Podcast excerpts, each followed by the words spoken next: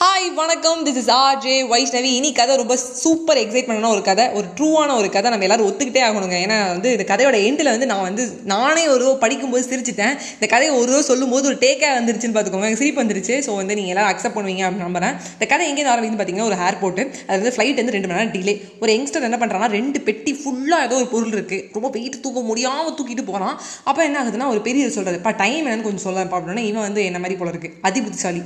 ஒன்றும் இல்லை. இங்கிலாந்து டைம் வேணுமா? ஆப்கானிஸ்தான் டைம் வேணுமா? அப்படி இல்லைன்னா ஆஸ்திரேலியா டைம் வேணுமா? இந்தியா டைம் வேணுமா? அந்த டைம் வேணுமா? இந்த டைம் வேணுமா என்னப்பா ஒரு ஒரு கண்ட்ரி பேரும் சொல்கிறேன் எந்த கண்ட்ரி டைம் கேட்டாலும் சொல்லிடுவியா நீ அப்படின்னு ஃபோன் எடுப்பான்னு பார்த்தா வாட்சை பார்த்தே சொல்கிறான் வாட்சை பார்த்து சொன்னோட இந்த பெரிய இருக்கும் ஒரே ஆச்சரியம். இது இந்த வாட்சில் இவ்வளவும் இருக்கா? இங்கிலாந்து டைம் ஒம்போதரை ஆஸ்திரேலியா டைம் பத்தரை அப்படின்னு சொல்லி ஒன்று ஒன்றா சொல்லிட்டு இருக்கான். இதை பார்த்தாலும் எனக்கு சூப்பர் எக்ஸைட்மெண்ட் ஆயிடுச்சு. உடனே அவர் வந்து அப்படியே பேச்சு கொடுக்குறாரு. இந்த பையன் ரொம்ப புதுசாரியாக இருக்கான். ரெண்டு மணி நேரம் வேறு ஃப்ளைட் டிலே யார்கிட்ட மொக்க போகிறது இவங்கிட்ட மொக்க போடுவோம்னு சொல்லி மொக்க போட ஆரம்பிக்கிறாரு. இந்த பெரியவர் ஒரு பெரிய பணக்காரர். இந்த பையன் பையனும் ஓரளவு பணக்காரன்னு வச்சுக்கோங்களேன். உடனே என்ன ஆகுதுன்னா இந்த இருபத்தஞ்சு வயசு பையனும் இந்த எழுபது வயசு தாத்தாவும் பேச ஆரம்பிக்கிறாங்க. அப்போ அந்த தாத்தா சொல்கிறது எனக்கு மேட்ச் பார்க்கணும் போல இருக்குப்பா அப்படிங்கிறது உடனே அவன் என்ன பண்ணுறான்னா அந்த வாட்சை வந்து கட்டி காட்டுறான்.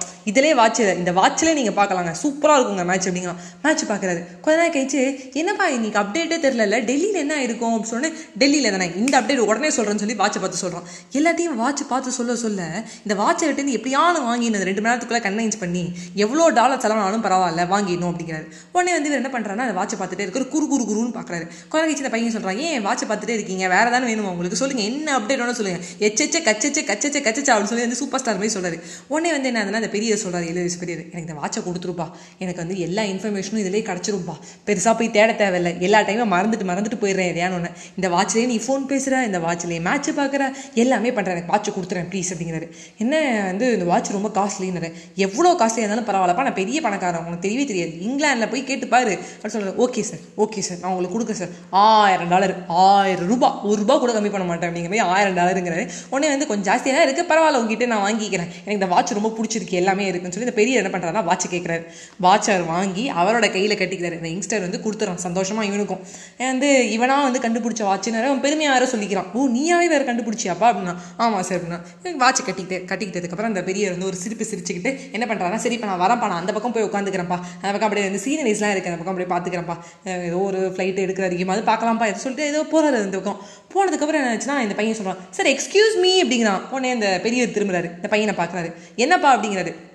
இந்த ரெண்டு சூக்கேஸ் எடுத்துக்கோங்க. இந்த சூக்கேஸ் நிறையா தான் இதுக்கு தேவையான எலக்ட்ரானிக்ஸ் பொருள்லாம் இருக்குது இந்த வாட்ச் நீங்கள் வேணும்னா இந்த வாட்ச் ஒர்க் ஆகணும்னா இந்த ரெண்டு சூக்கேஸ் நீங்கள் எப்போதுமே எடுத்துகிட்டு போகணும். இந்த ரெண்டு சூக்கேஸையும் நீங்கள் எடுத்துகிட்டு போனால் மட்டும்தான் இந்த வாட்ச் ஒர்க் ஆகும். ஏன்னா நான் கண்டுபிடிச்ச மாடலே அப்படி தான் அப்படின்னோடனே பெரியருக்கு பெரிய ஷாக்கு வாட்சு குட்டியாக இருக்கும்னு நினச்சி ஆசைப்பட்டு வாங்கினா அவன் இருபத்தஞ்சி வயசுக்கு இந்த ரெண்டு பெட்டியும் தூங்குவான். நான் எப்படா தூக்க முடியும்? அப்படின்னு சொல்லி இந்த பெரிய ஒரு கொஷின் மார்க்கு அதான். அப்படியே நம்ம ஒரு கட் பண்ணோம்னா டுவெண்ட்டி டுவெண்ட்டி ஒன் ப்ரெசென்ட்டுக்கு வந்துடும் நம்ம எல்லாரும் இந்த வாட்சை மட்டும்தான் அடுத்தவங்கள்ட்ட பார்க்குறோம். இந்த வாட்ச் ரொம்ப குட்டியாக இருக்குது இவனுக்கு இதான் இவ்வளோ பிரச்சனை போல இருக்கு. நான் தான் ரொம்ப கஷ்டப்படுறேன். உன் பிரச்சனை கொஞ்சம் கொடுக்குறியான்னு அவன்கிட்ட கேட்கும்போது அவன் ஒரு லாரி பிரச்சனை வச்சிருக்கான். அந்த பக்கம் இருக்கிறத நம்ம பார்க்கவே மாட்டோம். கோர்ட்டுக்கு இந்த பக்கம் மட்டும் பார்க்காதீங்க. அந்த பக்கமும் பாருங்க. எல்லாருக்குமே பிரச்சனை இருக்குது அதுக்கு உங்கள் பிரச்சனை எவ்வளோ பெட்ரு? நம்ம அடுத்தவங்களோட கண்ணோட்டத்துலேருந்து பார்ப்போம். அவங்களோட ஷூஸ்லேருந்து இருந்து பார்ப்போம். அது தெரியாமல் அவங்களோட பிரச்சனையை நம்ம ஏற்றுக்குவோம்னா ஜாலியாக லைஃப்பில் இருப்போம். பாய் பை நண்பர்களே.